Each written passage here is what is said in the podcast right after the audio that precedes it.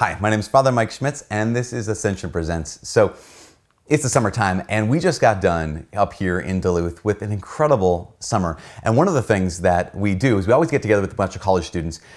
Last night, we asked a bunch of college students the question What was your kindergarten ambition? Like, what did you want to be in, in kindergarten? They were surprisingly, there were a number of paleontologists, people who had apparently watched a lot of the Jurassic Park movies, and in kindergarten they wanted to be a paleontologist, even though, I mean, I imagine that being an actual paleontologist is a little more boring than being someone who's a curator of Jurassic Park or Jurassic World. Some people wanted to be sports people, singers, dancers.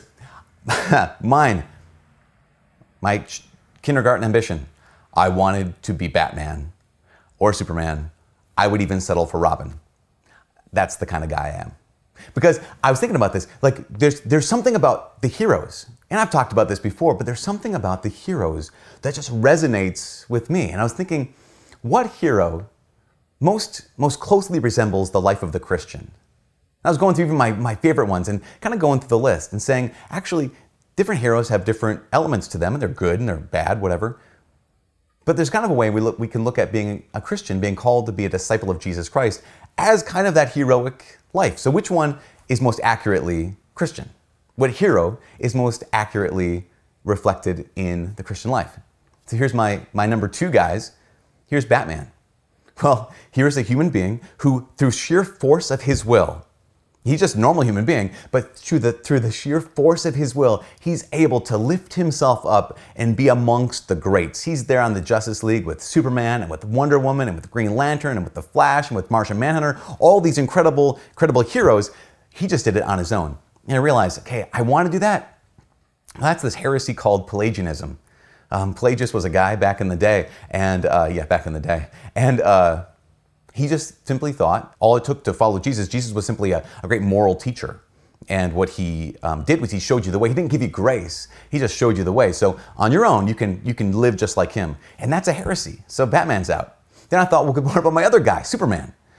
In that reality of you know, even Fulton Sheen at uh, you know 50 years ago, he said Superman is kind of a lot like Jesus. He's the son. He gets sent. He gets sent to the earth, and he kind of redeems us. That's not bad. But at the same time, we think, okay, if that's who we are, that's a lot like kind of some of the modernist or humanist views of humanity, which is like a Jean Jacques Rousseau or a Friedrich Nietzsche that says there's nothing essentially wrong with you. You have all of the power in you already. You're not fallen, you're just good.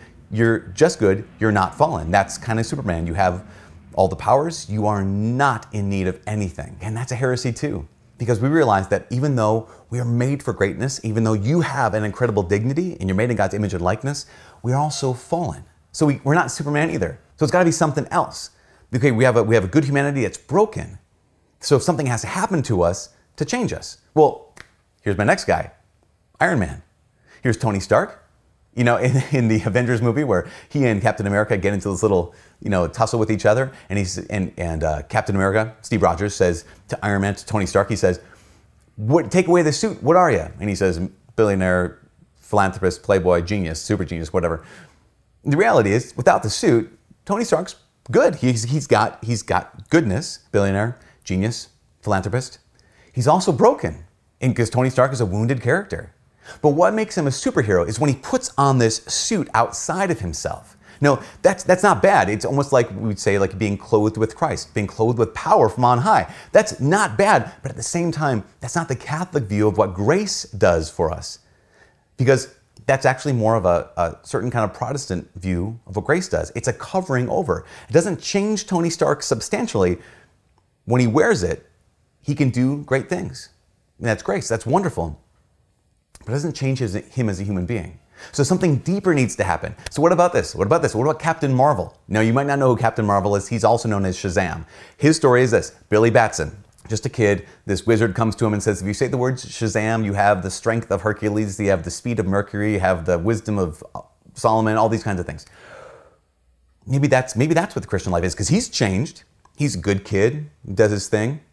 But then this power from outside comes inside and changes him substantially. That's pretty close, but here's the problem with that is what he does, what Billy Batson does, is he says the word Shazam. It turns into Shazam. He has this incredible power, it's incredible grace, incredible strength. I don't know grace, but strength. But if he wants to not live like that, he just says Shazam again, and he goes back to Billy, being Billy Batson, not a hero, not super strong, not powerful.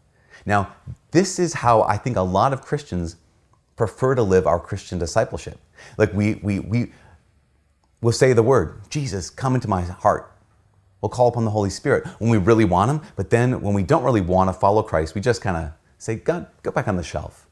We take on and put off our Christianity like some people put on a hat and take it off, like Shazam. But what's more consistent? What's most consistent? I think the ultimate example of a superhero that aligns with who we are as Christians is Steve Rogers. Now, let's go back to the story Captain America. Here's the young Steve Rogers. And what is he? He's a good young man. He is brave. He has a nobility. He has he wants to fight for the underdog, but he's good, but he can't. He tries to fight and he, and he gets beat up. He tries to defend people and he gets knocked down. He tries to join the army and he's not even strong enough to do that. So again, he's not Superman and he's not Batman. What happens though? Well, they give him the super soldier serum. And what it does is it doesn't come in from outside and just make him strong on the outside. What it does is it takes everything that he is and amplifies it. In fact, this is Catholic theology. This is we believe that what grace does is grace builds on nature and perfects it. We believe that grace builds on our nature, elevates it, and perfects it. That's why when they're having that little debate or that little argument between Tony Stark, Iron Man, and Steve Rogers, Captain America, he says, you know, take off the suit, what are you? Tony Stark looks at Steve Rogers and says, everything special about you came out of a bottle. At first, when I was watching that, I was like, oh, that's a mean thing to say. But then I'm like, no, it's actually kind of true. He was good in and of himself, but fallen, not strong enough to do this. But that external thing came internal and transformed him substantially from the inside out. And this is exactly what happened to you when you were baptized. You were good, but fallen.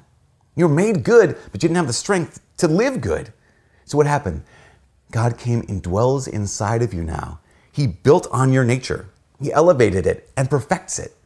So that, yeah, I mean, if you're talking to Mother Teresa and you're saying to Mother Teresa, Mother Teresa, seriously, everything special about you came from God's grace. She would look at you and say, um, yeah, hello, because you have been, if you've been baptized, you've been transformed substantially from the inside out. what the guy says in the movie Captain America, it makes a good man great. It takes what you are in your essence as a human being made in God's image and likeness and amplifies it. You're made into a son or daughter of God, temple of the Holy Spirit, disciple of Jesus Christ someone put on this planet to live, cons- not like Shazam, but to consistently live every single day as that integrated human being.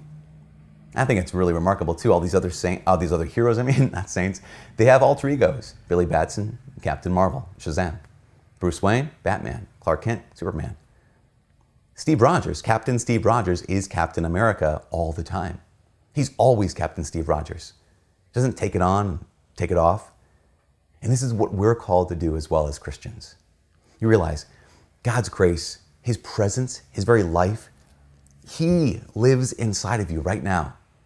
He takes all of your good qualities and amplifies them, and He takes all of our wounds and He wants to heal them, or use them at least. You have been made into a son or daughter of God. May we have the grace and cooperate with that grace to live every single moment of every single day worthy of that name, Son or daughter of God. From all of us here at Ascension Presents, my name is Father Mike. God bless.